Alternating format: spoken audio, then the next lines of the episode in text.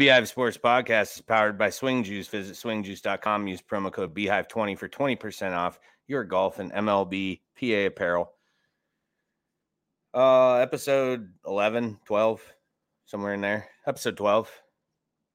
Welcome, everybody. Tonight's show uh, will consist of uh, I'm going to tell a story about Canine Chopper, actually, to start us off. It's one of my favorite stories uh, while Chopper was living. So we're gonna I'm gonna get into that like pretty much right away. Uh, then we're gonna get into local shout outs. Uh, Buzzing and Buzzkill, our new addition to the opening Buzz segment.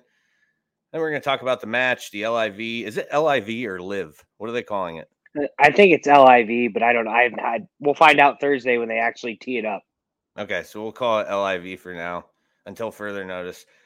Uh, the Broncos, it sounds like their sale is going to be accepted, the uh, offer by Rob Walton.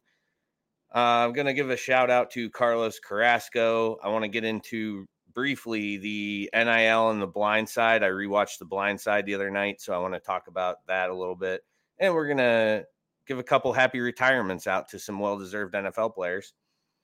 Nothing, uh, no, no date in sports history was really, we didn't have a landmark night like we did Devin's birthday, Asher's uh, birth. Uh, nothing like that that I could think of. So it's just going to be three fast facts in sports history. Sketty on golf tips tonight. That should be a good one. And the things that sting, we're going to get into the Jerry Jeudy case, more on Deshaun Watson, the never ending saga. Marion Barber passes away, uh, a college football assistant coach charged with homicide. And in the rundown, I got about four, five stories for you in the rundown. Uh, Sketty will be leaving us after that point, and I'm going to be joined by Brian Hagberg in my hive, and we're going to get into the uh, then and now of the Warren County playground program. It's a program I grew up in. He grew up in it too, so it was perfect that he could come on and talk to us about it. We're going to get into like just some of the the reminiscing and what it what it's become considered, you know, considering what it used to be. All right, let's go.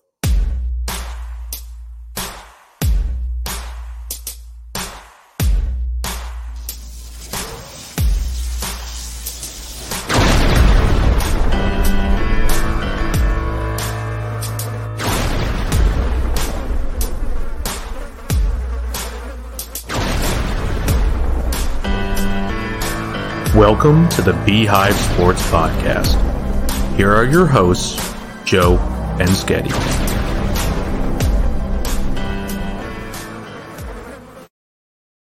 The Buzz is brought to you by Busch Light. Farmer cans now available. Each case sold. Busch Light will donate $1 to Farm Rescue, with the grand total being matched by John Deere. Very important in these times uh, with diesel fuel being the about a you pay the same for chocolate milk at Peppermill that you do for a gallon of diesel right now. So uh, just you know, it's a good cause. Get yourself some Busch Light Farmer cans. Not only is it the most tasty and refreshing beer of all time, but it's for a good cause. You're drinking it in support of something great, right?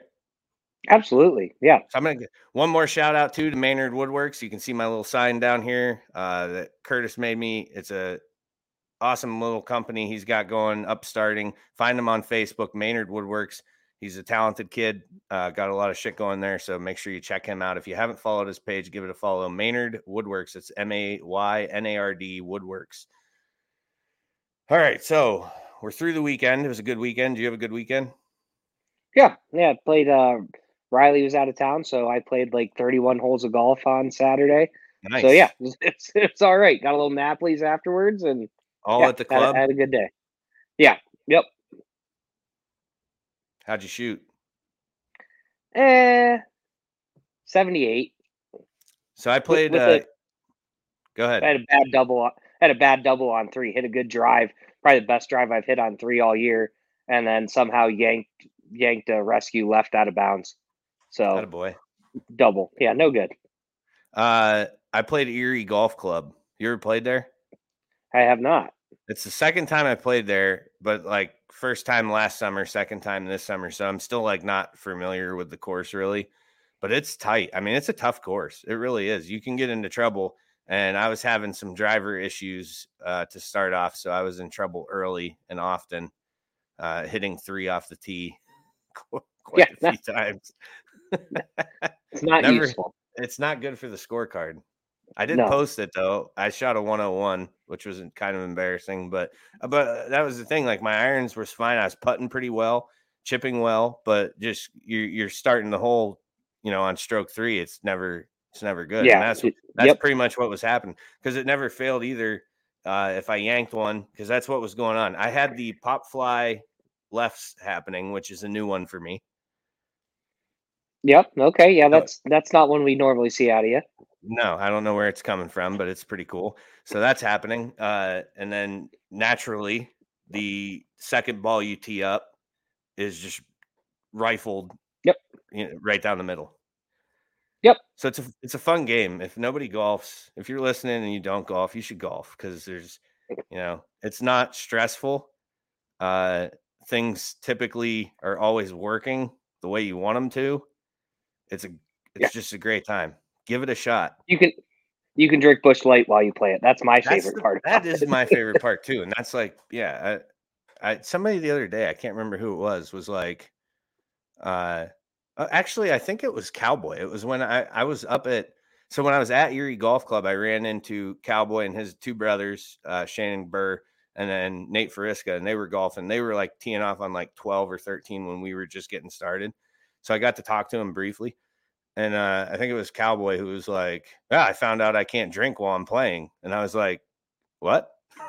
like, yeah, why? well, you might as well quit then, because there's no there's no reason to actually, uh, you know, do it if if you're not drinking." Tori says, "Not fresh. No, it's not at all. It's, it's great. Uh, I've I've actually regained hair since I started golfing." you just can't tell because I always have a hat yeah. on. But yeah, things things are great on the golf course. I'm you know year what I'm in like year six, I think six or seven. I don't know. I think it might be my seventh year. I'm gonna say I'm gonna go with seventh year because this is my fourth year at the club. Okay.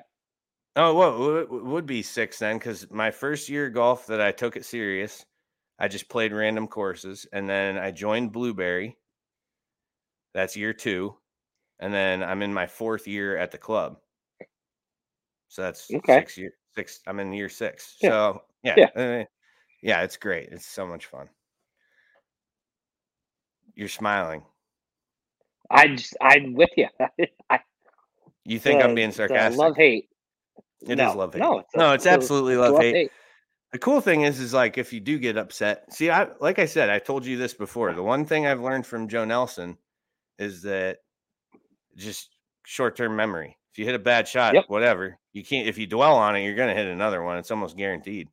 So I just, yeah, if you hit a bad shot, I just anymore, I just kind of laugh, like laugh it off. And except for maybe on Saturday when I was doing that with my driver, I was like, there was a few times where I'm like, where the fuck is this coming from? Like, what is this? What's happening right now that's causing this? Yep. Why? This is new. I don't ever do that, but now, eh, whatever. So Tori, legit, like, why the fuck can't I hit a stationary ball straight? Yeah, exactly. That's what I mean.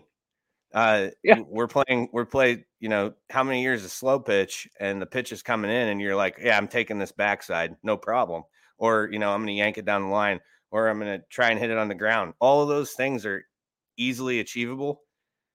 But yes, the stationary, tiny little golf ball with a big old, you know, mallet fucking driver, and it's best of luck to you.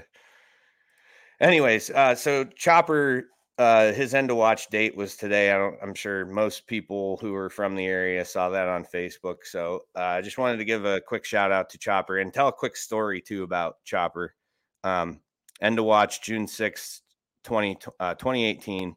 Obviously, uh, his handler was Officer Scott Neiswanger, Conewango Township Police, and uh, we had a pretty funny incident one time. Well, I mean, it now it's funny. It wasn't at the time funny, but uh, so basically, what happened was uh, we were, you know, working. A, it was a drug um, case we were working, and we ended up in a foot pursuit with a, a suspect up uh, kind of in the Warren Mall area, uh, or what used to be the Warren Mall area. I don't even know what they call it now, but uh, so we're on foot chasing this guy, and it's me, Scott, and Chopper, and there's more people coming. Like there's more behind us, and we're just full fledged chasing this guy across the parking lot. It's nighttime, it's winter, so there's one thing I knew that Scott taught me. It was when Chopper was in patrol mode. That's any canine for that matter. But if Chopper was in patrol mode, uh, you don't get between him and Scott. That's a bad place to be because he doesn't really know the difference between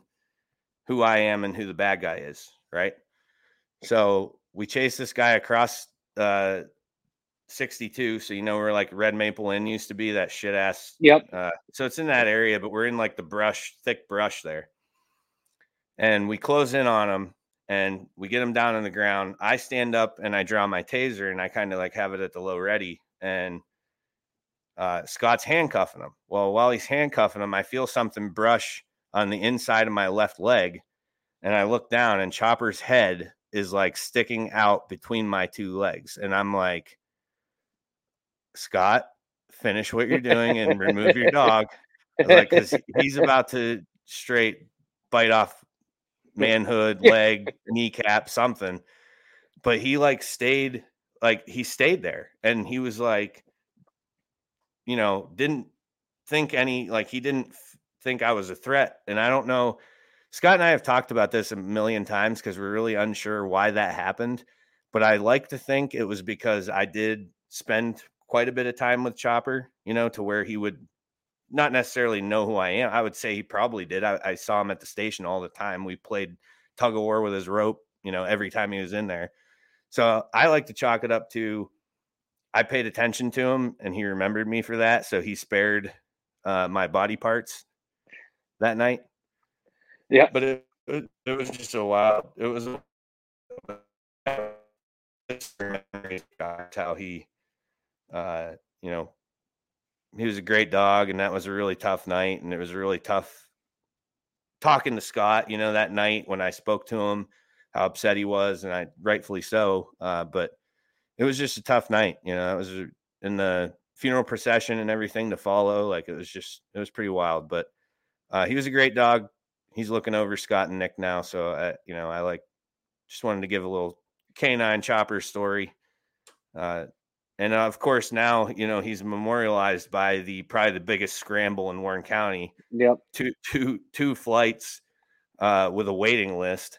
So I don't, I don't yep. know too many. I don't think there's many that are that big. I mean, no. maybe except for like uh, Special Olympics one that's Monday. Special Olympics is yeah, that's that's that's two uh, flights. That's usually pretty. Yeah, that's usually two tea times. Yeah, same but, deal. It's pretty full, but yeah, the chopper tournament, you got to try and get in earlier. You will not have a spot. So it's it's you know, it's cool that everybody came together for that cause and to be there for Scott when he needed it the most. So it's it's pretty badass. Uh all right, we're gonna move on. Uh local shout outs. So the Warren County, this is oh, I got another good story within this that I got to get to. Warren County Sports Hall of uh, Hall of Famers were enshrined this past week. Yep. I was uh, pulled this story from your daily local, yourdailylocal.com plug. Uh, so there's some familiar names on there. I don't know. Did you look at the list?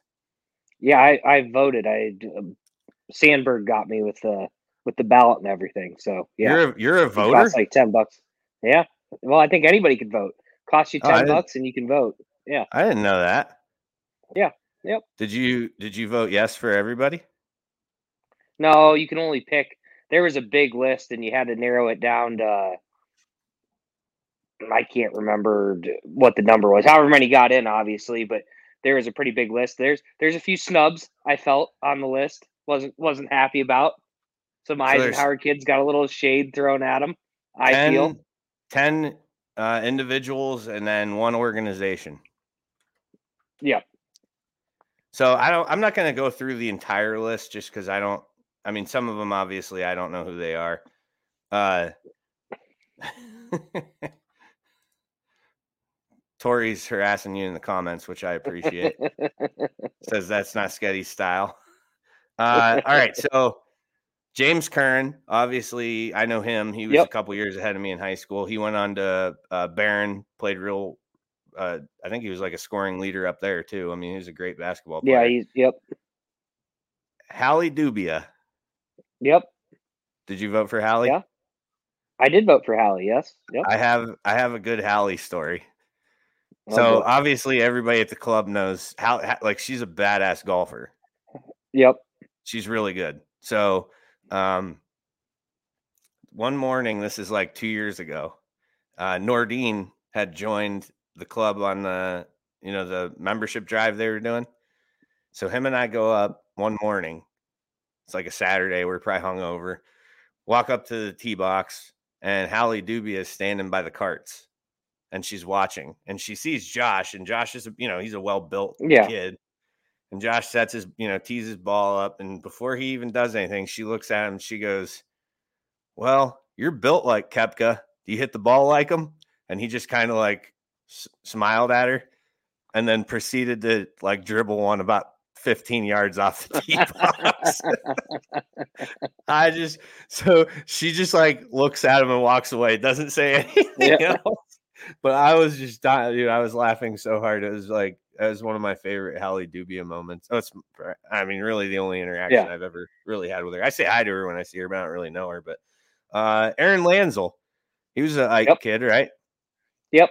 So Yep. Aaron, Yeah. and, and what a lot of people, what a lot of people don't know about Aaron Lanzel is that he's currently the head cross country coach for a D1 school. Like he coaches Navy. yeah. He was. Yeah. He was. Well, I mean, that's where he ran at, and Right now he's he, their I believe coach. he was though. Al- almost qualified for the Olympics. He was in the Olympic trials, I believe. Yeah. Yeah. So uh, shout out Aaron Lanzel because that's cool. Ben Maljevic, uh, he was one who, you know, was in around the time I was at Warren, a couple years younger than me, I believe. Uh, he was, I mean, he was damn good and went to Syracuse, obviously. Uh, Jeff Safino's the pro bowler, right? Yep. And then what was the one who I saw? Was it Ed Rickerson? Was like drafted, Yeah. I didn't. know. signed, signed, he signed with the Indians for a short time or something like that. I, I don't. I didn't know that one. I think that, that's what it said in the, the article. So, uh, any others that you want to shout out? Uh no, not not of the people that made it, but I felt Who- like uh, Who, Andy, who got, Andy who Weilacker. snubbed? Andy Weilacker, I felt was a pretty big snub from from this list. He was a stud I mean, runner too, He- right? oh, yeah. I mean, I, I think he. I'm pretty sure he has like two state titles. He ran states every year. He had, I believe, it was a full ride someplace out in Arizona until he got in his uh, car wreck. You know, so I, I just felt that was a little bit of a little bit of a snub. All right. And then uh, Cornerstone Lounge gets voted in as an organization. Do you have any background on that at all? I'm guessing just because all the sponsorships that they've done through the years w- would be my Well- guess. But I, I didn't listen. I tried to listen to the speech on uh, your daily local, but the audio was a little goofy. So Yes, I did see Uh, that because I, I I, I got annoyed quick. Uh, Just, so corner obviously cornerstone lounge uh deserves it because Yeah. they sponsor the greatest flag football team of all time and you know the go snakes snakes plug there snake season is upon us about three months so start your you know we're, we're training now just like the uh whatever that team's called cougars Mus- mustangs mustangs that's what it Oh, is. Yeah. yeah, they're they're already practicing. I I got a picture sent to a group text that showed that they're down there chopping it up They're already. so you. yeah, it- you know, we'll see what happens.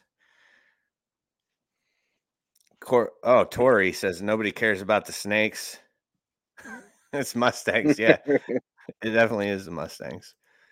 Uh next local shout out, actually last local shout out, unless I'm waiting for a breaking news local shout out. So I gotta let me get my phone. Okay, nothing yet. Um, but uh Gabe Doherty, uh, son of Jeff, my coworker. Dribble, he plays for one of the Dribble Kings teams, Macio's uh, okay. program, and they won the Shoot the Rock Summer Classic in Erie. So that's pretty big. Uh, you know, Nice. con- congrats, Gabe and and his teammates. Uh, but that's all I got for local shout outs. But like I said, I am waiting for a breaking news And I, I, I got, said, I said, what, what do you got? Local shout I've got one. Yeah, but I honestly don't know. He ended up finished here, but uh, Austin Stoddard, I believe, tied for second in the. I think it's the Elkdale Open. Uh, course up by the casino has this open. Anyone can play in it. Scratch tournament, and last I saw, he was tied for second. And I believe that was final results. So that's that's kind of a big deal. He always pumps that one up, tries to get tied people to play in it. Yeah, and there's some there's some pretty good players in it. Nolan Ditchers was up there, I know for sure, and he's a pretty good stick. Um, I didn't look at it too close, but I know he was up there. So you know, oh, shout out yeah. to Austin. Shout out Austin. No, that's cool. I wish that I was like good enough to do that shit, but I'll just stick to scrambles and beer. that's where I'm at in life. Yep. Uh, let's see. All right, so we're on to uh, Buzz and Buzzing and Buzzkill. So this is uh, the new piece that we started last week. We're going to do it every week. Uh, it's basically what what are we buzzing on, what's got us buzzed, and what's killing our buzz. So something we like, something we don't like. Uh, Sketty, go ahead and get us started. What's got you buzzing this week? Uh, well, my buzz was I had my best round of the year on Thursday. Uh, smooth little 74 with a missed three footer on 18. Um, first first time all year, 18 hole round, didn't have a double bogey. So I'm oh, pretty happy about that. Broke the streak. Yep. Broke the streak, but then I immediately started a new one on on uh, Saturday. So Excellent. hopefully this one doesn't last as long. But yeah, it's been a bunch of rounds, so it was nice to kind of like get a decent round out there. But yeah, yeah felt good. No, yeah, I uh when was it? Uh I can't remember. There was a round I shot recently where I had nothing higher than a six, and that made me happy. Yeah, yeah. Like, it feels good when you get one yeah, in. and that's where you know about where I'm at. If I could keep the sevens and eights off the scorecard, I'd be, you know, that's how I need to get get my yeah handicap down a little bit. But uh, what's got me buzzing? TBS, the channel. What I've okay, learned, yep. what I what I've learned since dad life has kicked in, and Asher wants to be up at 5 a.m. having a bottle. TBS plays like a couple hours straight of Family Matters reruns. So, oh, okay. yeah, the, I've been killing some Family Matters and the last great show, great underrated yeah, show back in the day. And a fun fact about Family Matters, something I found out: the show, if you watch like the first like five six episodes, Urkel almost only makes one appearance, maybe two, in the first five or six episodes. The show was originally uh, a spinoff, and Harriet, the Harriet Winslow, the mom, was supposed to be like the main character of that entire thing. Like it wasn't. uh It was never supposed to be like the yeah Urkel, the Steve Urkel show, because that's what it ended up calling. Like you watching Urkel, nobody even called it Family Matters. That's what I always when I was younger. That was it. Let's watch Urkel. Right. Yeah. So yeah, shout out no. TBS. Uh, okay. So what's killing your buzz? Uh, Alex Mack retiring. Uh, yeah. The 49ers line is going to be bad. Like you, they already lost Laken Tomlinson. Uh, now with Mack retiring, it's kind of late. Not that they had any money to sign any free agents anyway. Um, you know, he did rework some things, so cleared like four million in cap room. But you know, fantasy drafts will be coming up here in the next few months. My early advice is stay away from 49ers because that line is going to struggle. They struggled at times last year, and it, uh, I'm just my heart hurts for for poor Trey Lance. Er, way too early prediction is he's going to struggle, and everyone's going to blame him. And I got a feeling it's going to be the interior of that line is just garbage. Yeah, and maybe that's you know part of the reason for the switch right now is because at least he can get out of the pocket. Yep. A lot better than yeah. Jimmy G can, you know, like he's he's got some wheels, so maybe that's you know a little bit that's, part of the plan. That's that's uh, my guess and my hope anyway, but we'll see. Uh, what's killing my buzz? And again, just so people are aware, these uh, the buzz and buzz kill we've decided can be anything. It does not have to be sports related. I mean, obviously that's where we look first, but if there's just nothing really happening, you can you can choose whatever you want, whatever's killing your buzz. What's killing my buzz right now is changing a diaper, putting on a onesie, and then just hearing Asher immediately fill the diaper back up with shit and have to undress him immediately. I mean, it's and it's this is like a his new thing. I think like he I don't know if he thinks it's hilarious or what, but literally change him, put his onesie back on. It's like clockwork when you tighten the last button. he just drops a bomb, and it's he knows. Yeah, he. I think he does know. So he's torturing me. I still love him, but uh, yeah, that's what's killing my buzz right now. All right, so that's it for uh, buzzing and buzzkill. Gonna get into the match real quick. Uh, you didn't watch it, right? I watched zero. I've been on it since the beginning. I just had no care in the world to watch some average golfers golf. Like I just so I see that at the country club every week. Here's what. All right, fuck off. First of all, that would actually that would be if uh, you were calling me average. Are if, you calling me average? I'm calling you average. Well, I, in my head, I was thinking if I wanted to watch somebody hacking around the course and tell bad jokes, I'd just go play with Colosimo. You know, it's, it's just another Thursday to me. that actually is real, real fair uh, comparison. That you say that. So here, here's what I've gathered from how this is shifting. Uh, it it is literally zero about the golf. It is purely yeah. they want you to see these guys in a real life setting, uh, you know, being themselves and and whatnot. And it was cool. I mean, I liked it. I, I enjoyed watching it. Allen struggled. He played way better at the Pebble Beach Pro Am. Like he had a real bad day, and I don't know Pebble Beach, like I, I, that pro am, I don't know if they had people there. It didn't seem like there was many fans in attendance at that. So I don't know if this was like the most people he's ever golfed in front of. He got the jitters a little bit, but he played like shit. I think he of the holes that him and Mahomes won, he uh his better ball won them one hole. I mean, it was it was bad. Brady was also off, which was a lot of fun to watch. But no, the banter was good. Uh Rodgers is pretty decent at golf. He he impressed me last year watching him play. Like he was, yeah, you know, he's solid stick. You know, he, he, he, he gets solid. around all right. Rodgers is pretty tough. Mahomes played decent as well, yep. uh, but um, no Brady. There was one funny thing that happened during this that I saw a lot of people bringing up, and there's it's like them calling them reverting to calling Rodgers a bad teammate. Is that he gave uh, Brady came up to a putt and he's, you know, they're kind of discussing it. And Brady's like, basically, like, well, I think it breaks left. And Rodgers is like, no, man, it, it goes right. Ah, are you sure? Yeah, definitely goes right. So Brady lines up the putt, takes Rodgers' advice. It glo- goes left or whatever. It goes the opposite of whatever Rodgers said. Yeah. And he just, you know, doesn't even come close to making the putt. So what people were saying is that because that was the whole, I think that was 11 that could have won them or given them the lead, not won it, but could have given them the lead going into hole 12. Instead, they tie it off and it remains tied going into 12. Well, then Rodgers sinks the winning putt. So everybody's like, he's a fucking glory hound. Like he he gave he gave he gave Brady a bad read because he wanted to make the winning putt. He didn't want Brady to do it. Like it, it was pretty funny. But uh no, it was. It's definitely, definitely coming down to it's about the entertainment. It's not about the match at all, which which I'm okay with. I mean, I didn't, I wasn't anticipating watching great golf.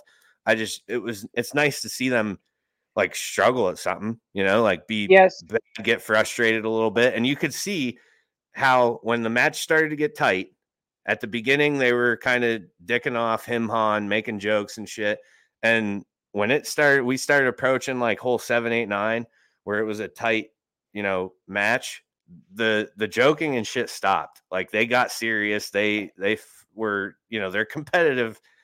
They're obviously paid competitors, so their competitiveness is higher than you know your average person, obviously, and and they you could tell because they just they talked to their teammate. That's about it. There was no more shit talking. It was just like yeah, t- cool. time to get it together and do the thing. Yeah, which I th- I think one of the things I liked about the match though is that you take them out there with like professional golfers and you can just see yeah. that gap in between. Even though these uh guys are like super athletes, you know, like yeah, you know, no, it's yeah, not an easy game. No, it's, yeah, it's not definitely not. Game. Definitely not.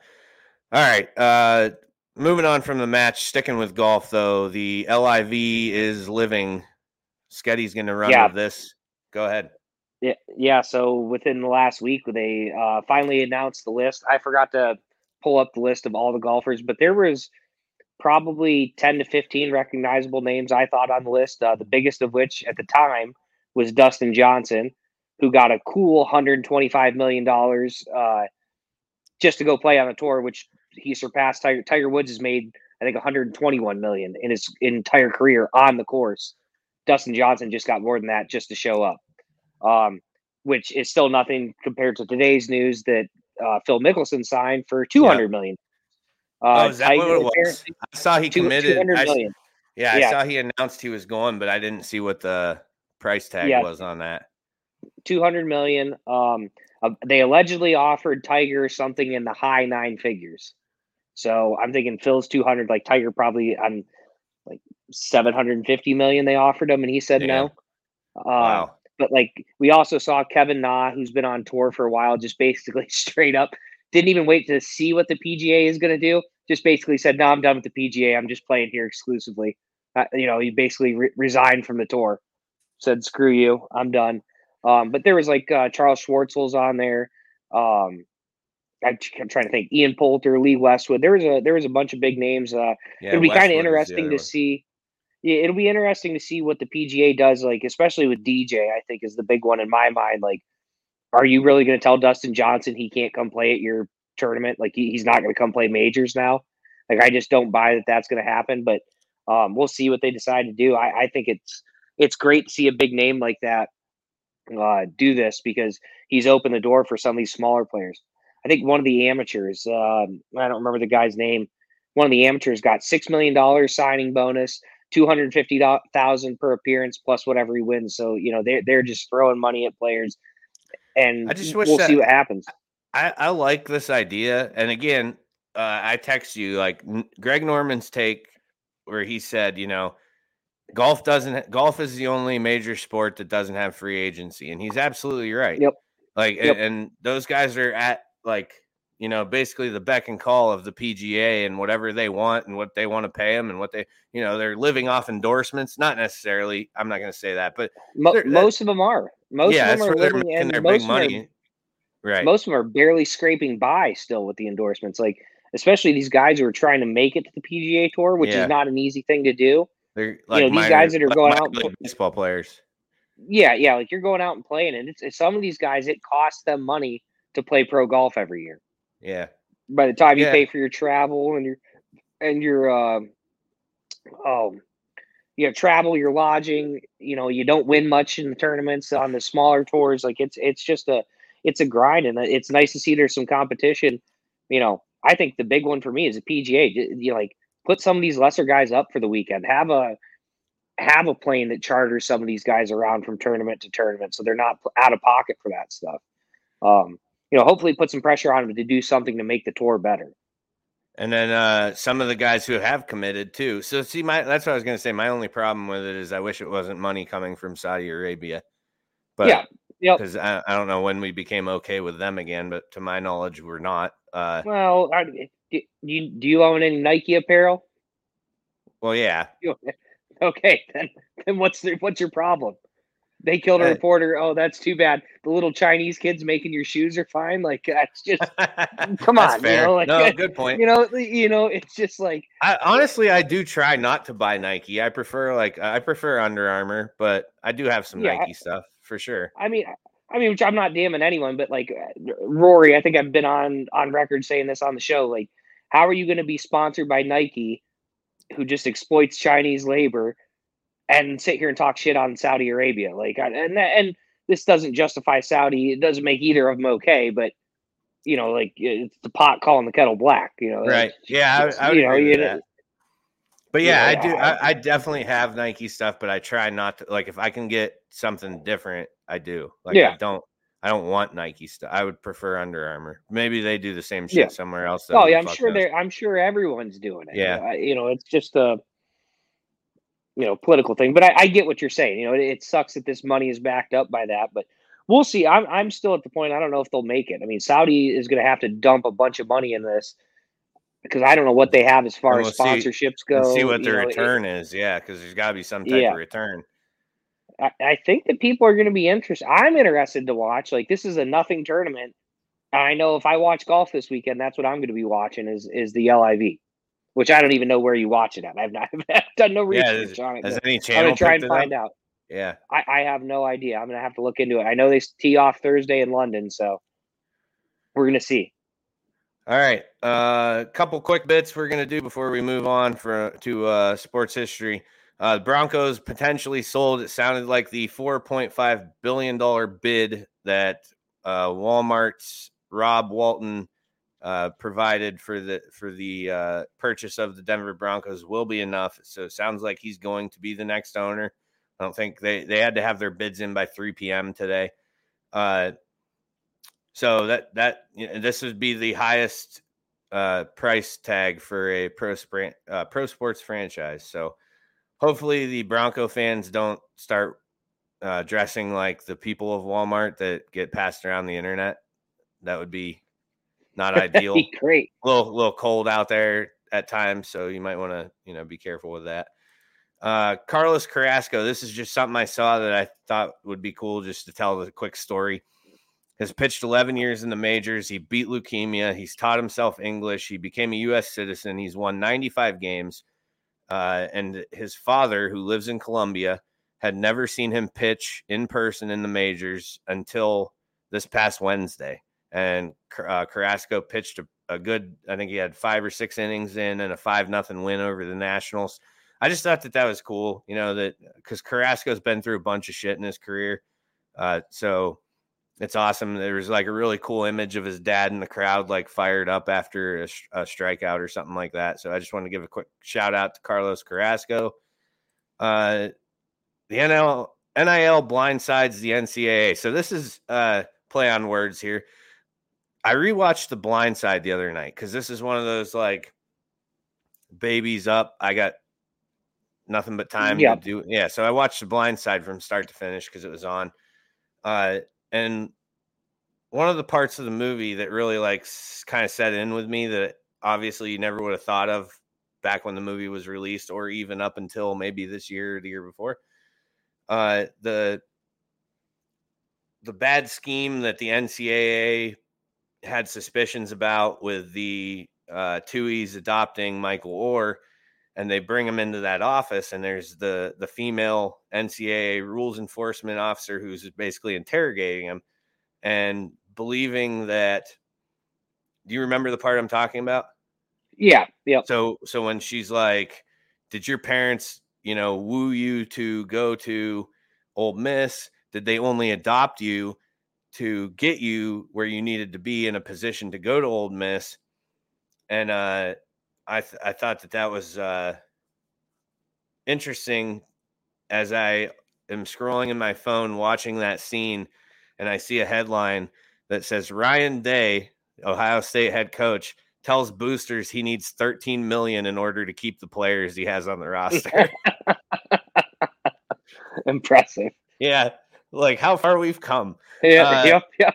But yeah, so he's getting yeah, this kid's getting questioned because uh, a a rich couple in fucking wherever they live, Tennessee, uh, Memphis, I think. Yeah. Uh, you know, adopt him, do the right thing, like you know, put him in a position to succeed, and then get basically shit on by the NCAA for it, and then now we have, you know, just no holds barred, yeah, fucking yeah, to- tossing suitcases it. of money at people, and nobody cares it, it's it's uh, the more the shit goes on, man, the more I'm like, oh boy, like this is this has just bad news written all over it. College football yep. is going to go down the fucking drain. It really is. Yep. Uh, that's my yep. my opinion. Some people, you know, they deserve the money, and I'm not saying they don't. They work hard and they do their thing, and I'm all like, I appreciate the NIL, yeah. but it's cap just it, do something. This is fucking crazy. Yeah, yeah these it, it's the, the, the, big money boosters are gonna, you know, like other than Texas, who apparently can't get their shit together. Right. Uh, like you're gonna land all yeah. these kids. You yeah. know, it, everyone. You know, although maybe it's good because Alabama already beats up on everyone. So maybe, maybe you know, like Alabama, Clemson, and Georgia, Ohio State, like there'll be some people that can compete with them finally. So maybe, maybe it's a good thing. We're looking at it wrong. Spend that money. Spend that money. Uh, last but not least, happy retirement, Frank Gore and Ryan Fitzpatrick. Uh, shout out Gore for uh, signing the one day contract with the Niners. Obviously, Fitzy would have had, had enough. I was shocked they had enough cap room to sign him for that. there, there might be in trouble. they're gonna, they're gonna get penalized for that. yep. But no, Fitzy. Uh, so I started today listening to Adam Schefter's podcast. He had him on uh, hour long episode, and I didn't get to finish it, and I didn't even get to the part where he starts talking about Buffalo. But I saw an article where they pulled quotes from the interview, and he said that Fitzy said that the Bills fan base was his favorite group that he played played in front of, and that he felt just at home there. And he said that his favorite teammate of all time is Fred Jackson. So I thought that that was cool. He, you know, uh, gave some shout outs there. He also said, I don't know if you remember the shirt off photo. He was at the Bills Patriots playoff game this past year where he had a shirt off with the crowd yep. and everything. And what 15 degree temperature or whatever it was. Yeah, it was not it was not nice. No, but and he gave a lot of kudos to Allen. Basically said that he's like Josh is like so Buffalo, like his attitude and everything. And according to Fitzy, Josh doesn't even know how good he is or what you know his ceiling is could possibly be. So that's a comforting feeling to hear that from another a guy who's actually around him and not, you know, that he thinks he's the fucking man and, you know, cuz I just want him to continue working hard and get better and better and hopefully one day win a Super Bowl, but uh but yeah, so shout out Frank Gore. I mean, Frank Gore did some time in Buffalo too. Yep. I, he did. I appreciate appreciated him for a season. Uh yeah, yep. so that's just that's I mean, Frank Gore, obviously Hall of Famer. Fitzy, not yeah. Hall of Famer, but no. just uh, a guy who, like I put on the podcast page, if you don't like, like if you hate Ryan Fitzpatrick, I think that that says more about you as a person than it does. Correct. You know Ryan Fitzpatrick because how how do you hate that guy? No, he he played with more heart than 98% of the NFL players that I've ever watched in my lifetime. Yeah, dude, sure. dude, well, dude left it all out there every fucking game. So the Fitz magic will be missed. The Fitz magic will be missed. The Amish rifle. That was the other thing. They, they, I saw some like picture, like a picture timeline of him, and he didn't have a beard in the Buffalo picture, but that was like where the Amish rifle came from. I thought. I don't don't remember. And then Fitz magic definitely started in yeah in that Buffalo, was but that was Buffalo. Yeah. Yeah. All right. Uh opening buzz brought to you by Busch Light. Farmer cans available for each case you purchase. Busch Light will donate $1 to Farm Rescue with John Deere matching the total. We are going to take a quick break and we will be back with uh, a very fast sports history. Whenever you crack open a Busch Light, the mountain starts singing. Busch. It's cold and it's smooth and it's waiting for you. What is going on? Hit it, Giant Kenny G. It's so smooth. Head for the mountains of Busch Light Beer. Hi, this is Brian Hagberg, and I wanted to take a moment and tell you about our new website, yourdailylocal.com. Your Daily Local is your new home for news, sports, and events in Warren County and beyond. Our goal is to cover the people, places, events, and happenings that matter to you in a variety of ways, including writing, video, and audio. And the best part? All of our content is available for free. Head to yourdailylocal.com to get the news you need when you need it.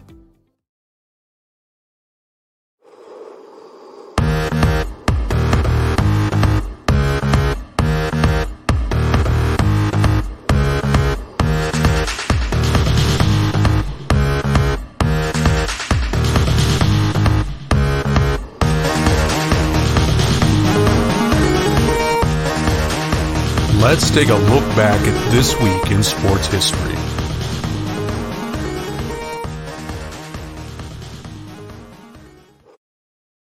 This week in sports history is brought to you by Your Daily Local. Visit yourdailylocal.com for the news you need when you need it.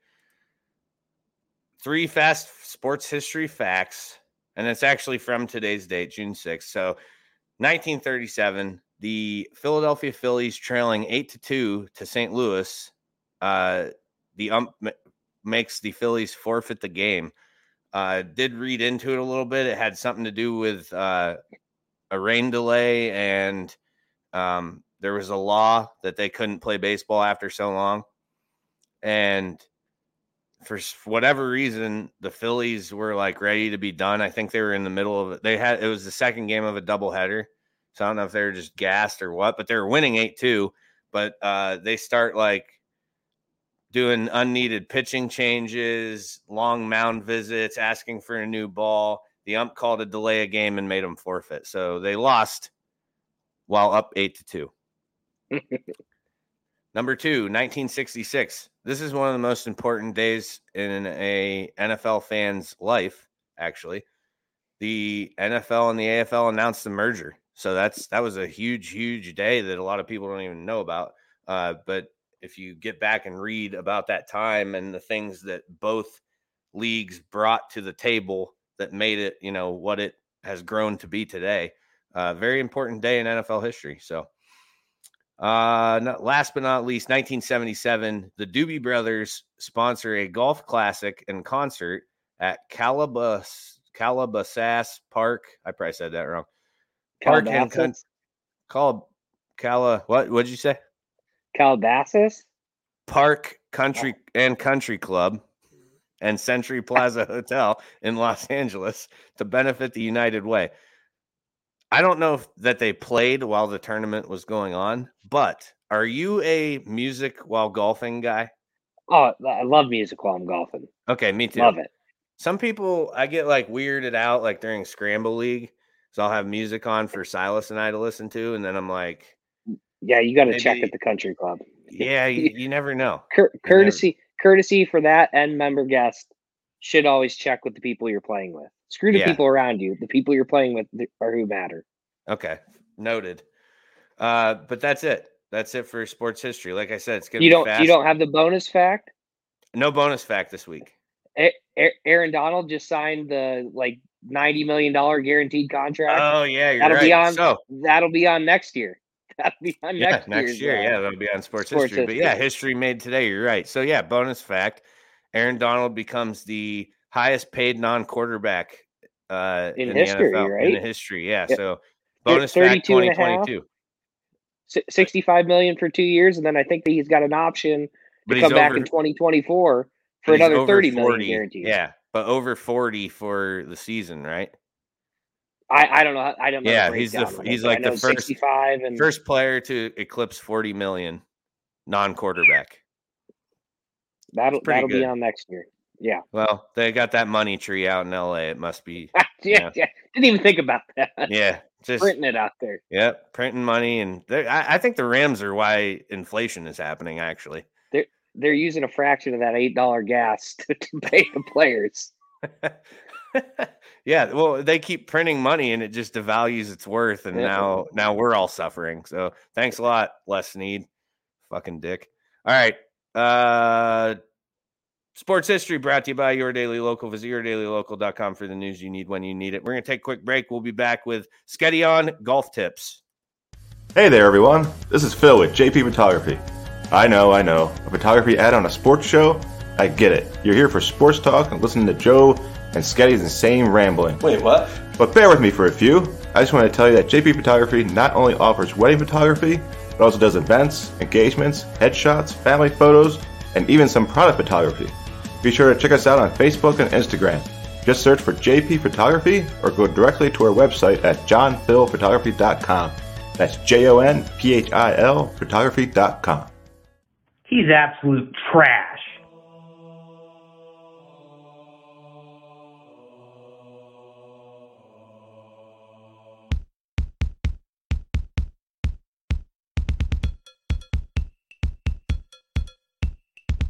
Sketti on. Let's have a listen to what Sketti is on this week. 0% chance that works. Let's hear it, kid. Okay. So, usually watch a lot of videos on golf tips. I believe you do the same thing. I think most normal people watch a lot of golf tips if you're if you're into the sport at all. Uh, and normally they're helps, you know, helpful, you know, little swing changes and stuff. But I saw one today that was tips to break 90. And the first two tips were play the correct tees. Now, I'm all for playing whatever tee you think it helps you out to enjoy the game. That's fine and good.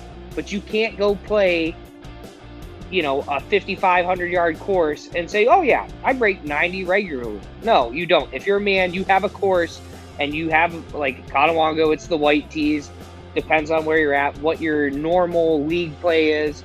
That's what tees you should play to say that you broke 90 the equivalent doing that is the equivalent of me cranking a basketball hoop down to eight feet, dunking on it, going around and telling people, "Yeah, I dunk all the time. Nothing to it." Sometimes I even do a little 360 jam.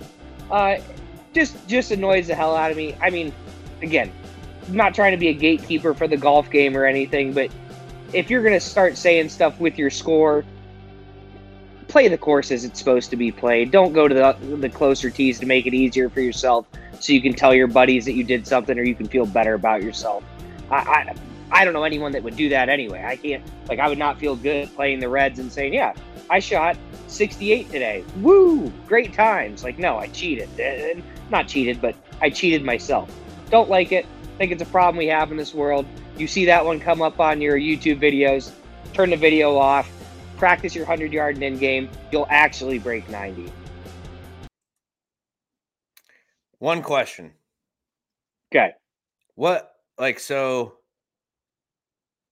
uh, like isn't white tees where I'm always supposed to be playing from? No, they, uh, they changed. Like, they, how do you so, know? So, so, how the fuck am I well, supposed to know if I go to a course where they're different color? I'm one you, in from you, one in from the tips, right? Well, no, I mean it depends on where you go. Some of these places, like out west, they'll have five different sets of tees. Normally, what you do when you look at uh, and I think this is where the tip originated. What they were trying to do with it is you look at what the course length is. You know, like Conewango from the tips, I believe, is like 6,500 yards. It's not a long course by any means. Um, you know, typically you want to be playing something, you know, between six and, you know, 60, uh, 67, 68 is a pretty long course. Um, you know, and there's some courses that are over, over 7,000 yards. Uh, if you go to another course and you're just playing, you know, I would kind of ask. I usually go by that, like figure out like, okay, what's the tips, and then go one in from that. Um, but some guys like to play the tips. You hit the ball a long way. Playing the tips is fine. Uh, you know, I think there's a little added difficulty in that. And anytime you lengthen the course, it's going to make it a little bit more difficult. Uh, but you know, for the most part, if you're if you have a home course, you're going to know. Uh, and a, a lot of the courses around here are just the standard four T setup. You know, you're you got your um, your tips, your men's, your uh, seniors, and then your ladies' tees. But they did put it in so that you could. There's a handicap adjustment for what tee you're playing on. So the only course I think I can I've ever played where I know there was like five sets of tee boxes where I was like, "What the fuck?" Like we're yeah, we, you know, figured it out quick was uh Peek'n Peak. Yeah, yeah, which there's one there. You know, your bigger courses will do that, and it gives you options to play. Yeah. Um, but you kind of just got to know in your head, like, what do you like? Again, Conewango, I think from the whites, whites to blue is not much different. It's like 6,400 yards. Um, we would do this a lot in Arizona when I'd go out with my old man and and his buddies. Um, they would want to play not quite the senior tees, but they were not quite like. I mean, the courses were short. Like there were multiple times I drove par fours out there. Like it, it was just too short for me. But that's what they wanted to play that's what we played. You know, there's not really nothing wrong with that, but you kind of know in your head. But you can't just so the point of Sketti on this week is if you want to break 90, don't just move up to the next tee boxes and think exactly. yeah, yeah. Yeah, exactly. It's not, that's, that's it's not improving yeah. your game. Yeah. Right. Yeah, I agree with that. Yeah, that's not that's not improving your game. Work on your hundred yard in game. That's how you break 90. Um, you know, just moving up and saying you did it, like I said, that's the equivalent of lowering the basketball hoop and saying I can dunk. Like just because it works for you doesn't mean you know doesn't mean right. anything. Yeah. All right, that's it for Sketti on. We're gonna take a quick break and we will be back with the things that sting. Jones Pest Control, your hometown pest control company servicing residential and commercial properties in Warren and surrounding areas since 2015. Sean and his crew will work tirelessly to keep your home or business free of insects to rodents and everything in between. Contact Jones Pest Control at 814 230 9548 and set up an appointment today. And remember, ants, spiders, bees, or mice, don't think twice. Call Jones Pest Control 814 230 9548. Checkout means sales and services with two locations on Warren's East Side. Their garage at 800 Lexington Avenue not only services cars sold by Means, but has knowledgeable staff and modern state of the art equipment waiting to serve their hometown of Warren. Whatever you need, including alignments, tires, brakes, yearly or enhanced PA inspections, oil changes, and much more. Make your appointment today at 814 723 7191 extension 2.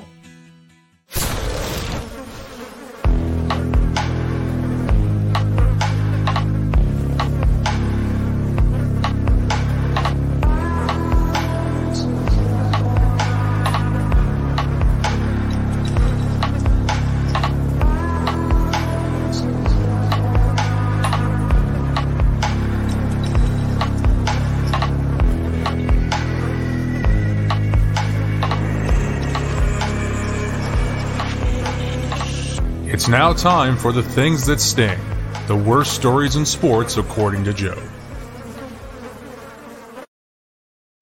Things that stings powered by Jones Pest Control. Ants, spiders, bees, or mice. Don't think twice. Call Jones Pest Control at 814 230 9548. All right, we're to roll through these so we can get Scotty out of here and get Brian in. I'm making a trade. Uh, some may call it an upgrade, some may not. I don't know. Uh, first one, uh, just going back to uh, story a few weeks ago. Jerry Jeudy charges dropped. He was charged with second degree criminal tampering. Uh, could still face suspension from the league for misconduct, obviously. Uh, but you know, I, I doubt it. It's the NFL. You can do whatever you want. Um, Deshaun. So this is an interesting one. 23rd and 24th lawsuit have been filed. So he's now up to 24. The 23rd lawsuit, the victim claims so there's you know some detailed stuff in these ones. I'm just gonna uh, kind of highlight. In the 20 the 23rd lawsuit, the victim claims that his behavior grew worse during every massage. The first encounter, he kept demanding the plaintiff, the victim, go inside of his anus. She did not comply with that, but that she decided to give Watson the benefit of the doubt as she thought that maybe he was ashamed or embarrassed of this fetish. yeah. Okay. Yep. Uh, in the second encounter, the behavior escalated. He started getting handsy and kept asking the plaintiff if she wanted his penis in her mouth. On the third encounter, the plaintiff did not want to do the third massage. She contends that she was pressured by her boss to do it. Uh, from the complaint as to the third massage, she said he repeatedly requested that she, the victim, have sex with him. He told the victim he had a condom in his bag. He touched the plaintiff between her legs. She had to massage him from a distance as a way to avoid his groping. When the massage was over, she decided to quit her job at the salon she was working at. So now, on the 24th uh, lawsuit, the victim says she gave uh, gave Watson two massages at her apartment in August of 2020 and that he masturbated in front of her and ejaculated during the second encounter. The first massage was professional. The suit stated that Watson had to leave after abruptly taking a phone call.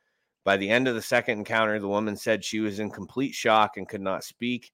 After Watson continued masturbating more aggressively, her lawsuit said she ran into the bathroom to clean Watson's ejaculation off of her. So, I how I just I can't- there's there's some piece to that last one where I'm like, well, how did it get on her? Uh, I mean, I don't want to go into detail on a Facebook Live about that, but like, yeah, either either I- he's either he's got some fucking horsepower behind that, or she was close enough that that's like that she I was just helping. don't I don't understand how you're not. I don't. I mean, I don't want to like uh undermine her story or you know like, but just how I can't envision in my mind a guy sitting there, you know, doing that, and you're just like, okay, I'm gonna keep massaging you. This is Yeah, weird. Like you didn't say right. stop or like Right. leave the room. Like I, I don't understand. Yeah, And then maybe she felt like she couldn't. You know what Well, I, she I- said. know, I mean, I think she was the one who said she wanted to maintain a professional, uh, you know, She wanted to maintain yeah, but- her professionalism. And I believe she was the one who said, and I didn't put this in my notes, it was the 23rd or the 24th one, but I, I can't remember which one, but one of them said that uh, they were kind of afraid to reprimand him because of his size compared to, you know, yeah, well, her. I mean that, that I'd, I'd buy that yeah. if that. So there was some I'd fear, was excuse, fear like, instilled.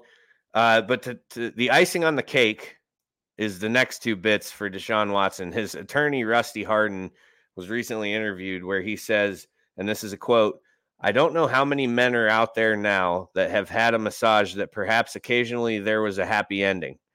Maybe there's nobody in your listening audience that has ever that has ever happened to." I do want to point out if it has happened, it's not a crime, okay? Unless you are paying somebody extra or so to give you some type of sexual activity, it's not a crime. Doing something or saying something or being a way that makes you uncomfortable is not a crime. So, Rusty Hardin, uh, attorney of the year, just pointed out that, hey, he he didn't do it, but if he did, it wasn't illegal okay, OJ, I didn't do it, but if I did, this is how I would have done You're it. Right. Jesus. Uh, now, also leaked this week is that Deshaun offered each plaintiff in 2021 offered each plaintiff a $100,000, but required a, an aggressive non disclosure agreement uh, that obviously the attorney who's representing all of them were like, no, you're not. Yeah. Probably, yeah. probably because they think they can get more. I don't know. But or they want their story heard. Uh, it could be that too. Yeah. Uh, but yeah. yeah, more on That's, Deshaun. So great, great look for Cleveland, man. Wow. Yeah, I just can't. That one's congrats, uh on your, congrats on your new quarterback. Whew. Looking, looking like that's going to pan out. Uh, number two, Marion Barber. This is a sad one. According to a source, uh, police responded to a welfare check at Barber's apartment because someone had called about a water leak coming from his apartment. Police forced their way in, uh, Frisco police uh, just they police uh, forced their way in and found Barber passed away. The quote from the release says Frisco police responded to a welfare concern at an apartment believed to be leased by Marion Barber. Police spokesman Joshua Lovell said Frisco police, along with Collin County Medical Examiner's Office, are now investigating an unattended death at the location. So here's uh, just uh, the gross gross bit of the day and i'm this is i'm not saying this is what happened but it's likely uh, those people who called in the water leak coming through their ceiling no it wasn't water probably wasn't water it was probably yeah. Bodily fluids uh yeah sadly i don't know that for sure but that could be the only reason i would think that uh, I mean, a number of reasons. There could have been because police force entry. I'm sure people were like, "Oh, they just fucking kick a door in." Whenever there's a lot of factors leading up to what you would consider yeah. exigency to be able to do that, and uh, one of them being that, or uh, pile of mail sitting outside, uh, his car sitting there, nobody's seen him in a week. You know, lot, lots of factors yeah. play into what when you make that call to go ahead in and see what's happening inside that apartment, but. Uh, sad though. Marion Barber was a lot of fun to watch. Yeah. He ran fucking hard. Uh, yep. There is no cause of death released, but I did read a, a, a quote from his attorney, which hinted at it being a suicide. Uh, so I don't know if that is the case or not. So don't quote me on that. But that was that was how I interpreted his uh, his statement. But yeah, sad, sad case. Marion Barber was he was great. So uh last one before we get to the rundown. Idaho State assistant football coach Davonte Neal is charged, uh, arrested by police in Pocatello, Idaho, at the request of the Maricopa County and Arizona Sheriff's Office on a warrant that includes charges of first degree murder, uh, drive by shooting, and a discharge of a firearm at a structure, according to Pocatello police. He remains in Bannock County Jail pending extradition to Arizona. Records show and uh, the alleged shooting of Brian T. Burns took place in 2017. So this is a five-year-old crime. They are yeah. uh, tying to this uh, assistant football coach for Idaho State. So we'll keep an eye on that one. Uh, you know, as it goes through, like we normally do. All right, let's get to the rundown, which is five stories. Nothing too too pressing, I don't believe, but a climate activist interrupted a French Open semifinal by attaching herself to the net and kneeling on the court, wearing a shirt that said, "We have 1,028 days left." So mark your calendar for March 27th, 2025. It is the end of the world. Uh, between climate activists and rapture nuts, uh, I when it, when's this going to happen? Because they keep giving me dates, and you know, I what do we live through? Like four or five already? What? Yeah, yeah, yeah. So uh, the Dernière Rénovation is the group that claimed responsibility for the invasion, uh, and they uh, the best comment I saw was let her stay there and let these pro tennis players start the match and see how dedicated she is. as, they're, as they're buzzing 120 mile an hour serves past her head. I like it. Stuff. Uh, Buffalo Bills linebacker, special teamer essentially, but a damn good one. Andre Smith suspended six games for PEDs. I have a theory that he was uh, roofied with the PEDs because the Bills want to make room for that rookie linebacker who they just drafted out of Baylor. It, it, it's only making sense to me. That's a good reason to cut him. But Andre Smith's good, so it, it is shitty. But uh, the Joc Pederson and Tommy Pham drama continues as Tommy now calls out Mike Trout calling him the worst commissioner in fantasy sports. He didn't okay. step in. He didn't step in when this uh, issue was happening. So that's what they're basically saying is like it was his problem to deal with, and he didn't deal with it. Uh, poor Mike Trout. You know, he's just trying to play baseball, and and now he's getting Tommy Pham mad at him. Who gives? Sh- shut up, Tommy. Uh, LaVar Arrington and Brady Quinn go in on Drew Brees, uh, who's done at NBC after one season in uh, their podcast, sports show, radio show, whatever it is, Brady Quinn says he's not really wanted by NBC. He's not really wanted by the Saints. Maybe he will end up with Fox, but that's a tough pill to swallow if you're a first ballot Hall of Famer. Uh, and then Arrington adds maybe he's acting out because that's what he's used to feeling. He's just not as popular as he thinks he is. He's not as loved as he thinks he is.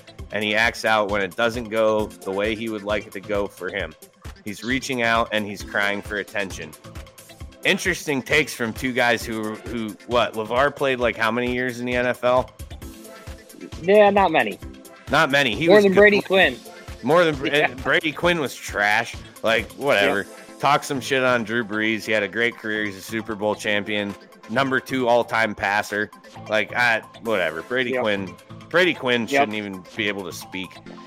Uh, uh, Last but not least, Twins broadcaster Jim Kaat has an offensive take, according to the internet, uh, when speaking of Yankees pitcher Nestor Cortes, who we just spoke about last week. He he calls uh, Nestor Nestor the molester.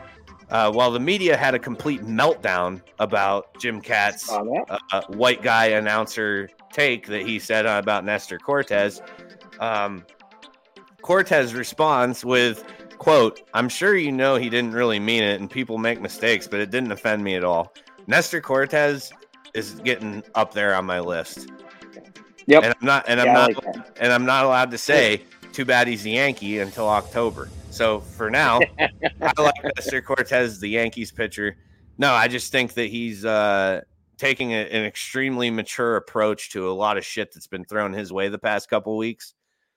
The guy that said it's like 83 as well. So like he's maybe maybe time to get him out of the booth anyway. But yeah, I don't think he meant it in a derogatory way. I thought he was talking about the strike zone. Exactly. That's I'm sure that's what he was talking about because you know yeah. he's 83.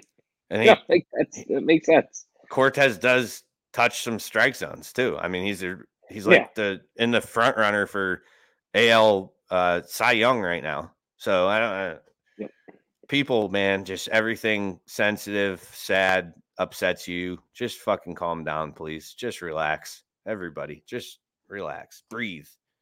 Breathe. Uh, one story I didn't get to on the things that sting that I will be uh, bringing in next week because I was waiting for more quotes and uh, response and stuff like that. Tampa Bay Rays had, I think, five players who refused to wear the pride gear. I didn't get to read too much on it, so I'm saving that one for next week because uh, then we'll have a better understanding idea and and uh, be able to roll with that one a little bit better. But uh, definitely that one's crushing some headlines right now. People are up, very upset by that. So we will uh, touch on that next week, like I said. Not like Nestor touches strike zones, but we're, we're going to touch on it next week. All right. Uh, that's going to do it for Things that Sting. This edition of the Things that Sting, powered by Jones Pest Control. Ant spiders, bees, or mice, don't think twice. Call Jones Pest Control at 814 230 9548. Everybody say bye to Sketti. He's taking off yep. for my hive, and I'm going to be bringing in Brian Hagberg. So I'm going to put up the uh, break time video here while I get him in. And uh, Sketti will see you next week. Yep. I may be in the comments. We'll see. Oh, great.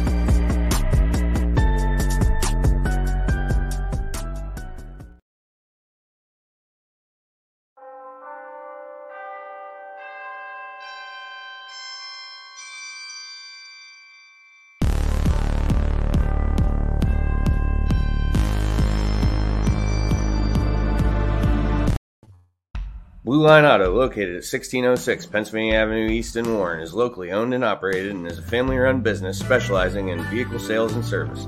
They offer state and safety inspections and general car repairs, including but not limited to brakes and rotors, tires, oil changes, batteries, starters, and alternators. They also offer vehicle undercoating prior to winter to help keep your vehicle protected. Currently, their hours are Monday through Wednesday, 8 a.m. to 4 p.m., and Thursday and Friday, 8 a.m. to 5 p.m. Call them today to schedule your next appointment at 814 230 9061. Your safety is their goal.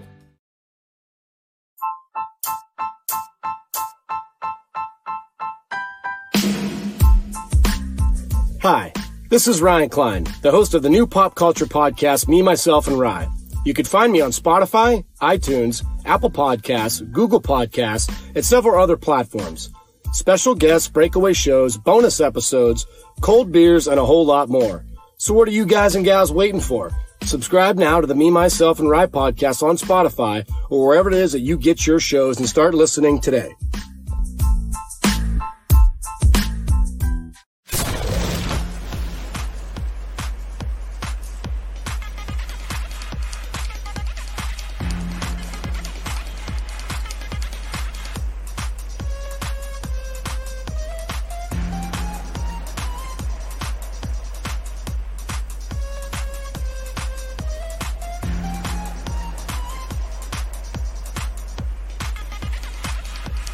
My Hive, Joe and Sketti's very own world of sports.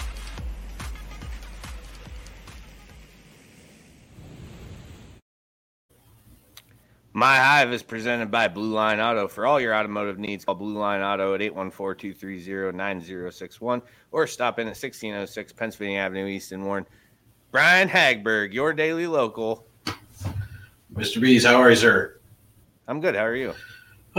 we're doing all right. It's a busy time of year for us. yeah, uh, I appreciate you taking a few minutes and hopping in here with me. Sketti had to bounce for some peppermill late night work stuff he's got to do.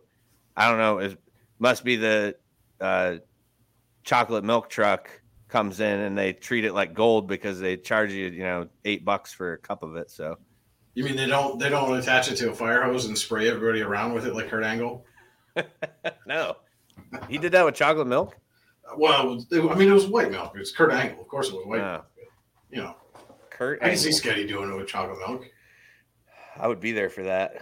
I could bathe in that stuff. But anyways, so the reason Brian's coming on is I had this idea the other day because I saw there was like an article or something in the page. Might have been the Times, might have been you, might have been just something somebody posted on the uh, maybe the You Grew Up in Warren Facebook page or something like that. But it was talking about the Warren County pr- uh, playground program, which I was like, you know, I grew up in that. A lot of people did. This is back, you know, before there was a million camps you could attend and uh, you know travel ball that you're busy doing all the time practices every night. Like you did little league in the evening and you did playground during the day. That was my summer. Like that's what i that's what i did. So we're going to start with you brian. I want to hear because basically we're going to do like a then and now but i want to know uh, what playgrounds you attended uh, you, you told me you went to a couple of them so i'll have you tell talk about that and then we'll talk about because I went to a couple too, primarily one, but there was another one I attended uh, here and there if I was at my cousin's for the day or something like that. So, Okay. uh, go ahead. Where did you? What playground program did you go to? Uh, well, the first one I went to was uh, down in Beatty. I used to live right up on, on Fifth Avenue there, so just a couple blocks from my house. Um, went down to Beatty and was there like just just like you. I mean, basically every day from 10 a.m. to 4 p.m. Yeah, That's that's where we were, um, and it. I mean, it was packed almost every day. There, there was rarely a time when there were less than at least a dozen kids there uh, on any given day.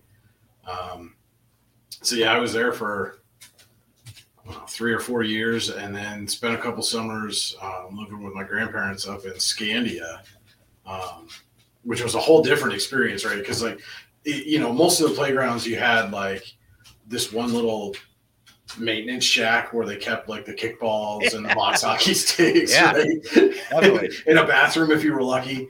Yeah. Uh, but in Scandia, they actually used the school for that.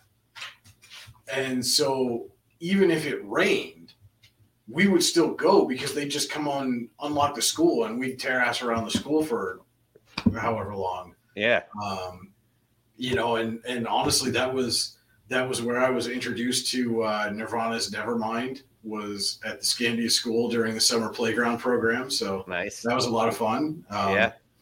Completely changed the, the, the course of the rest of my uh, childhood slash adolescence. Um, but then, right, so like if you were in town, every Monday was carpool day. Right. Um, well, obviously, if you're in Scandia, you're not walking down to the carpool, right? Um, so we would hop in a, a van or a bus or something and drive out to Red Oak and basically take over the the Red Oak Red Oak campground pool for an afternoon. So I I had similar experience because I'm a Starbrick playground kid. So that's Mhm. where that was me, Ty and Ryan Honhart, Yep. uh, James California, Josh Wolf, Aaron Van Gelder. Uh, I mean Matt Siprich. There was a bunch of us that, and we, that was our spot. Like we were always at Starbrick Playground.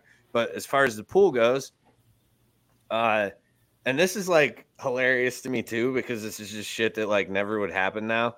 Like I think we had to have like a little card signed, and we just hopped in the car. Um, Melody Madigan was our supervisor, and we would just hop in a, her van, and she would drive us down to Youngsville, and that's we went to the Broken Straw pool. That's where we went because it was about the same distance as uh, the car pool, but it wasn't as crowded. So because pool day, you know, it was like insane at the car pool because of Oh, all the play. Because this is when we're talking how many play. I mean, the list Mulberry, uh, DeFreeze, DeFreeze. Carbon, Crescent, Carbon. North Warren, uh, Lacey. Um, oh, I'm, I'm no, I'm missing one. Somebody's gonna jump in the comments and be like, "I can't believe you forgot." Crescent. You said Crescent. Yeah. Oh, Beach Street. There was one on on Beach. That, Yeah, that was uh, Carbon. No, Carbon was on the West End. Hold on, it's in. Oh. It's in the comments on the Okay. Facebook. Oh, this All is gonna be loud for a second, probably. Yep. See. Yep. I had to go to the podcast page, and there's a live thing that pops up. so here we go. Uh, let's see who. I think it was. I don't know. Mark Swanson put a really, really good Yeah, he did. Oh, I, re- I read that. Memorial Playground, Beach, and Carbon. Like he said, the forgotten playgrounds. Memorial. Where was Memorial? Was that at like War Memorial Field? I was just gonna say, I think there was one down by. Oh, here he is. He's Mark's in the comments right now. Oh, He said that. right. So that's South Street. Where was Mark? Where was Memorial at? Because that's one that I I don't remember that one. I know Beach would have been in that like area, the grassy area where the bells were. Yeah, Memorial was at the YMCA, so that would have Yeah. been War Memorial Field. Yeah. Uh, but yeah, there's just so many of them that Mm-hmm. like, and and Well, it's, like- it's funny you bring that you, you brought this up today because we had the um they they did the dedication for the healing garden down by the hospital a couple of weeks ago, or I guess at the near the beginning of May, and one of the things that several of the speakers talked about um, was the summer playground program, and um, you know Karen Bunnell is specifically, um, you know, and just some of the things that they encountered with her through the summer playground program. And we're talking you know these are folks that are um how do i put this gently? Um aged beyond my years even. So you know i mean this is talking we're going way back. I mean i was at beatty probably 87 88 somewhere in there um, and so they would have had to been doing the summer playground program at least five or six years before that. Right. Yeah. So, like, one of the big events, too, the two big events that I always remembered from the playground program Mhm. was the kickball tournament at Crescent Park. Yep. That was every playground showed up and they Yep. did a tournament. That was badass. And then the Darien Lake trip. Yep. Everybody went to Darien Lake- Lake. Everybody went to Darien Lake. You get on the bus. That's when you meet like the chicks from the other playground. Yeah. It's a strong, big, strong day for you know some 11 and 12 year olds who are uh, just you know trying to enjoy their summer. Mhm. But like, I just it, it, it kind of like sucks for like in my opinion that it's gotten to, to where it's like what now it's Lacey, Beatty, and Crescent are the only three. Uh, I'm not 100% they're doing even Crescent. Crescent got cut now too. Well, I know they, they cut it last year because they were doing the um, the renovations. Oh, okay. Um, and then they were it, it's basically if they get enough people signed up, if they if it, one if they could get enough supervisors, Yeah. and two if they could get enough kids signed up, they would they would so, open Crescent. so it might just be it's La- and Lacey, Lacey, and Beatty right now. That's Mhm. terrible. I mean, you're you're talking there was 25, 30 playgrounds. You know, And- young and all of them- Russell Russell had one like Yeah. out in the county, Sugar Grove, like it was everywhere. and Yeah, it was Sheffield essentially it was essentially a free summer camp. Mhm. Which is probably why you know it wasn't making money. It was a co- it was definitely costing money. So I'm Right. sure that's why it was on the chopping block. Like I get that part of it, but just how many families it helped. I mean, I, I remember like the first time because my mom would drive me down and she, we'd load my bike in the back of the station wagon and it was Yeah. badass, you know. Yep. And uh, I remember when she first started letting me ride down the hill because I was on top of Yankee Bush. Okay. So it was like a big day for me when she was like, okay, you can ride down to the playground. You know, I had to have my helmet on and everything. Oh, yeah. And that was wild though. I felt like that was like flying the coop day for me as a kid where I'm like, I I've made it. Like I have the trust of my mother to operate this two wheel machine down this steep ass hill and not die. And, and you know, I only I only crashed once, and it was when I was on a scooter, right in front of Ty's house too. I made it all the way to the bottom, and that's where I piled up. Well, it's it, funny you say that because the the first playground experience I had, and that was the other thing is you got um, you got lunch there. Yeah, You well, got a we- bag lunch if, if you were there. And I don't remember. I don't remember that part. I don't think we got lunches. Okay. Well, the, We we used to take because here's how here's kind of like how it operated for me. We figured out a way to play three on three pickup baseball on the little Starbrick field. The the backstop was destroyed. Like mm-hmm. it was just like two fences. There wasn't even like a, an actual backstop behind where home plate was. But what we did was we drug three tires out into the field. We played pitcher's paradise three on three baseball. We would start first thing in the morning. At lunch, we would write the score in the dirt at home plate so we remembered what it was. We'd leave for lunch uh, wherever we were going, you know, somebody Mhm. else's house or your own house, but we would all meet back and we'd pick up right where we left off. And like Melody, uh, but I just remember like you just show up and then you fill out an index card, like a literally index card you'd put your information on. And then that's when you were, and then when you needed picked up, look, tell me if you did this. You'd call, call collect, but when but when you say your name, you just say "Mom, need picked up," Yep. and then she would not accept the call, Yep. and then she'd be you know be there in ten minutes. It was Uh-huh. just that was that was the the line. I mean, related, but not. You know, I mean, when I was at Beatty, um, in the middle school, that was if you had practice, that was the line at the payphone outside Yeah. the gym at Beatty. Was everybody call and collect to call for their ride? but no, I didn't. I didn't have to do that in the summer because I always lived close enough. Yeah. that it was within walking distance, and that actually got me in trouble. The the very first time I went to the playground was one of the carpool days, and uh, my mom didn't want me to go um, because I was still eh, not the best swimmer. Um, and so, so, you know, we're there, and and this is why I remember that that they had the bag lunch at least for a couple of years, um, because we're all sitting there eating lunch, and then the playground supervisor. Um, was like, all right, everybody, you know, get your stuff, and we're going to walk over to the carpool. Um, and I was like, oh, I don't, I don't have anything, you know, it's just, you know, shorts and a t-shirt or whatever. And I was like, hold on, I'll, I'll go get some stuff. And because my house was only like two blocks away, yeah. I walked up to my house and I got swimsuit and towel for me and somebody else who had forgotten their stuff and walked back down. And we went off to the carpool. And I was, my mom worked through the day and I typically was with a, a babysitter. And so the babysitter was like, yeah, you can go to the playground. And then we left the playground and went to the carpool. And the babysitter knew that I wasn't supposed to go and came down to the playground and was like, "Where the fuck they go?"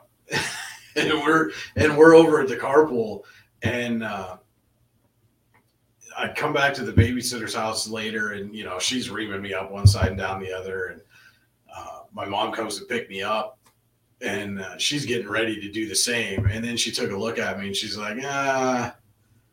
You're gonna get punished enough for this in the next three or four days because I went to the carpool and had no sunscreen lotion, no sunscreen at all.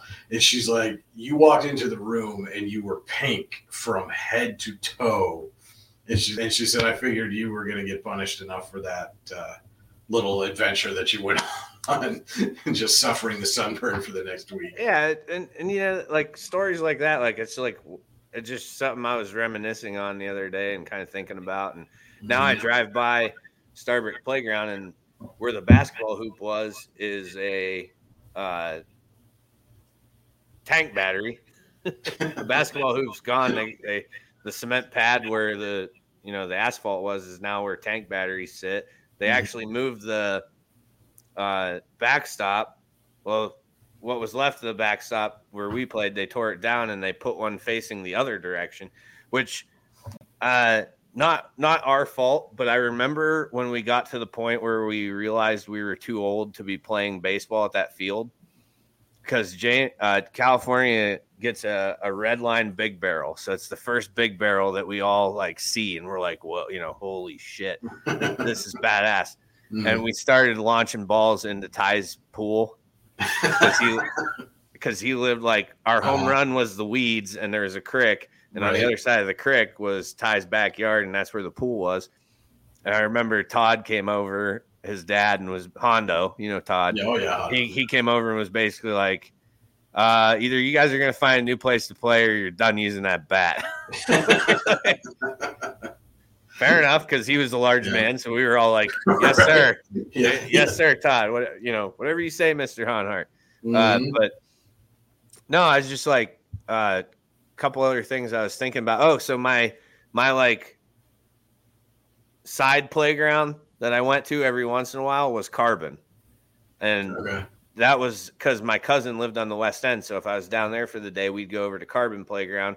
And ironically, Pam Taylor was my playground supervisor, who I then went on to work with her husband at WPD. But um, yeah, it was uh, uh, so that was like, and that, what what was crazy when we went down there though is I was like, man, these guys are so lucky because they had Betch Jackson at their Oh, disposal yeah. to Yeah. play whatever you know they wanted to, and I always thought like, man, we're we're like the Roughnecks out in Starbrick playing using tires as bases, and Mhm. but we like got you know that's what we did, and it was and and the other thing I was thinking, we need to like somehow we need to bring back box hockey. Like I, I would rather play box hockey than cornhole. Yeah. Yeah, I think that's and, fair. and if you and if we can make this an adult game, like cornholes, you know, your adult drink, you got to have a beer in your hand. Like I could play box hockey with one one, you know, using one hand on a stick, beer stays in your hand, make it a game Mhm. like you know, just like that. So I think we need to figure like somebody needs to. Well, okay. Let me let me ask you. Let me ask you this though.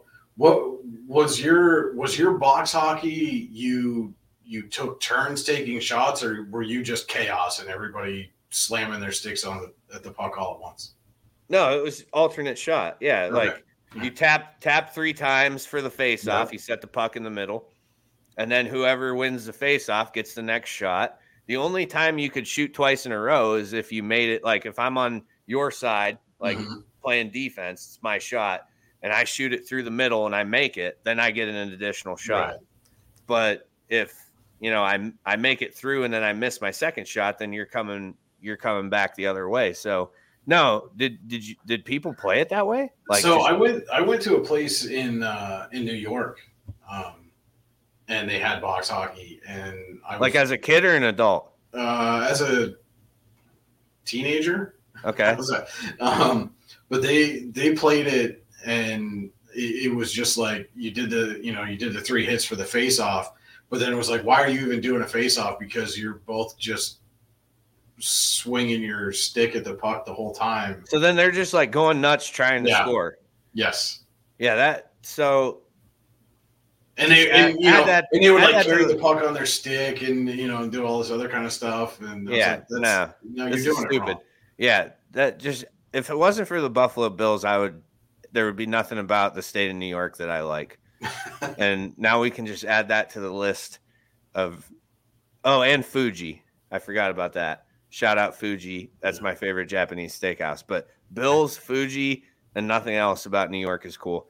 Um, but no, yeah. But if we did this in an adult, like you could, I think this would catch on. Like if I got, I think Oh, I'm yeah. gonna, I'm gonna look into that. I'm gonna build a box hockey set.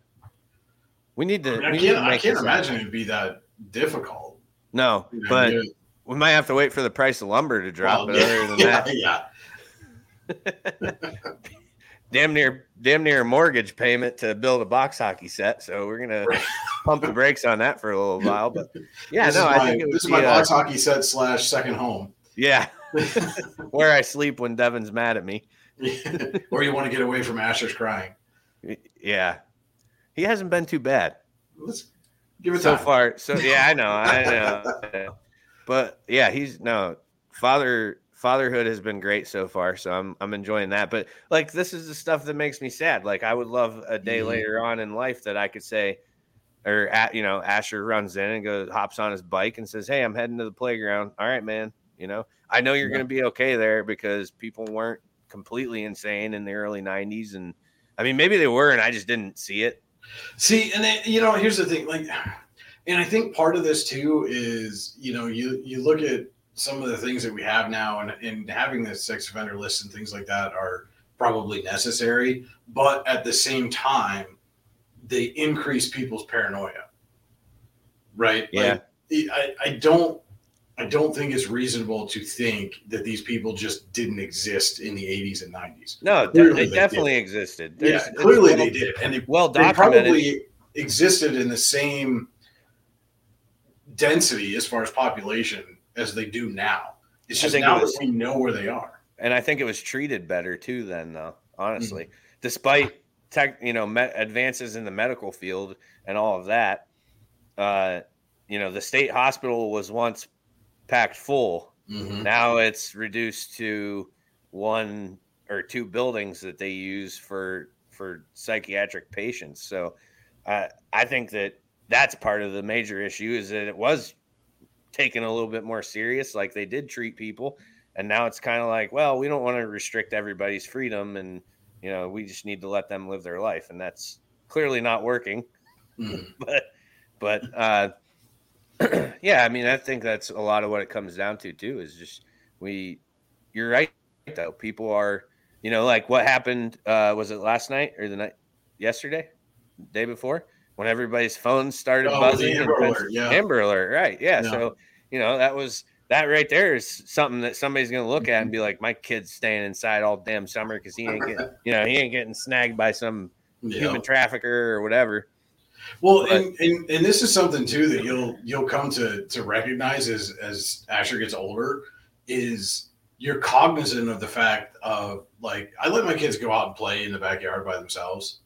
Um but there's always that like is somebody going to walk by and see them out there without me there and call you or call CYS, you know, and say, "Hey, these kids are running around unsupervised," and then I have to answer a bunch of questions. Well, I can tell you from experience that when those calls come in, a lot of them are taken like I'm not going to say with a grain of salt, they're investigated, but it's like, okay, these kids are playing. They're playing outside. And that and that and you're right though, those calls do happen because I've, you know, answered several in my career, but it, it it's, you know, it- there's a a fine line too when you're talking spanking your kid and the line Mhm. between what's abuse and what's discipline. And that's another thing that I've had to decipher before. And it's like, uh, you know, kid calls and says, My mom smacked my ass. Well, what'd you do? Well, I broke my brother's video game in half. well, okay, well, you're lucky that's all you got. Yeah, yeah. Smacking the ass warranted. Have a nice day. Uh, you know, it's just that kind of stuff that I get exposed to, I guess. But um, So, so can I can I give you my address off air, and you can just put it on a little post-it note by the call center there, and if anybody calls in, you just say, "No, they're good. They're just they're fine. They're just playing. yeah, I wish there was a way we could do that. But yeah, so no, I just wanted to talk a little playground, Brian, and mm-hmm. I'm glad that you, you know, because I saw that post and it was on. I think it was on the "You Grew Up in Warren" page. Yeah, I think I I, I know what you're talking about. I think that's I think that's where it was also. there was just a, a bunch of people naming playgrounds and stuff that Mm-hmm. you know and a lot of the playgrounds themselves still exist you know the, the They, they may not be in the best condition. I mean, right yeah I know we, we take our kids over to uh, Mulberry on occasion, and it's like yeah, it's a little sketchy, but that's good for them though yeah, everybody needs a little tetanus in their lives. they do yeah i mean yeah germs yeah rust yeah it's all relevant to building your immune system i think but who- what I, i'm also not a doctor so don't take any advice that i may have but uh yeah you don't right play one on TV. but uh, yeah, hey Brian, I'll let you go. I know you got some baseball write ups you got to finish, and I don't want to keep you all night. And I got to go be a dad here in a few minutes. So, Mhm. Uh, sure Devin for- will appreciate that. yeah, she will. Uh, but thank thanks for coming on. Thanks for sharing some stories, and and Yeah. maybe one day the uh, playground program will thrive again. But I probably wouldn't wouldn't bet on that one. No, I wouldn't. I wouldn't bet on it. I certainly hope so too. Um, you know, again, and this maybe this may be a, a, column item here in the future over on your daily local. You never know. Yeah, Uh, but cer- certainly would be good to see it thri- up and thriving again. The same with, you know, same with you know, it's nice to see the little league numbers are going up.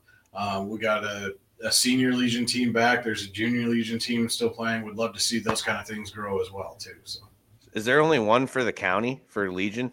yes, compared to when there was Post, Blair, Sugar Grove. There were like three posts: Sugar Grove, Northwest. Um, Oh yeah, Blair, Northwest. Yeah, yeah. I'm pretty sure Northwest had one too. Yeah, they did. I remember that. Yeah, Mm-hmm. just that's good though to hear that the little league numbers are jumping up, and I kind of thought so just based off looking at, at your website, yourdailylocal.com plug. Uh, uh, but like just the amount of coverage you guys put into it showed me that there was you know more than two or three teams in in each division. It seemed so. That's that's good that the numbers are increasing, and maybe that's a good sign for things to come. But I just look back at like the playground program, like how it was just so helpful to families financially who could just Mhm. trust the fact that their kids were going, you know, to. I mean, and we, we were usually there. If we weren't at the playground, we weren't far away. That's the other Right. thing I wanted to add. To Starbrick kids, this is what we had going for us. Blair Outlet was right across the street.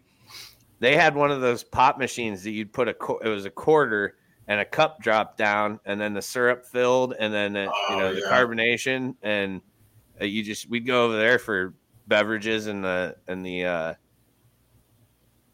vending machine. So we that was like our our little snack area and they like didn't bitch about us doing it either. Like they're like, "Oh, there's the playground kids coming over, 15 Mhm. bikes parked outside and we'd roll in and just get our food and take off." We we Yeah. weren't little we weren't too big of little assholes either though. So I mean that We we used to uh, we used to in my neighborhood because I used to live right across the street from or right up the street from uh, Culligan, and we used to go into their lobby all the time and just you know hit the little water cooler up when we were out playing. Like I don't want to go home and get a drink. Let's go to Culligan. and they were cool with it. Yeah, yeah, Yeah. they were cool with it. Keep keep the kids refreshed. Yeah, it's good stuff. So all right, Brian, I'll let you go. And right, uh, thanks for coming on, recurring guest. You're here, you know, you're you're part of part of the squad over here. We appreciate you. Sketti's in the comments. I'm like, Uh, get him out of here. yeah, I'm like, what?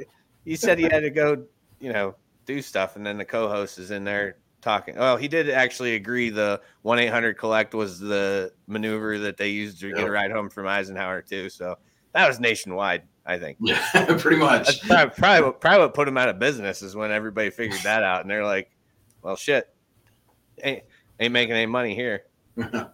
Anything you want to add before you take off, Brian? Anything uh, coming up for your daily local or anything?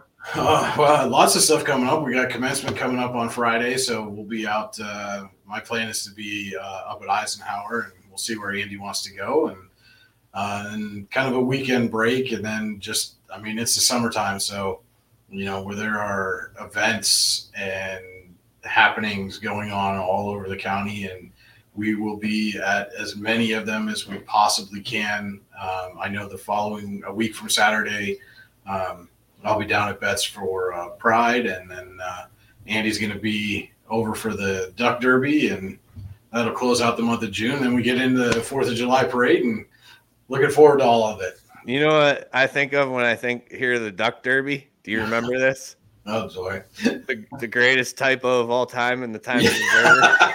yeah, It's like twenty three thousand dicks yeah. dumped into the river.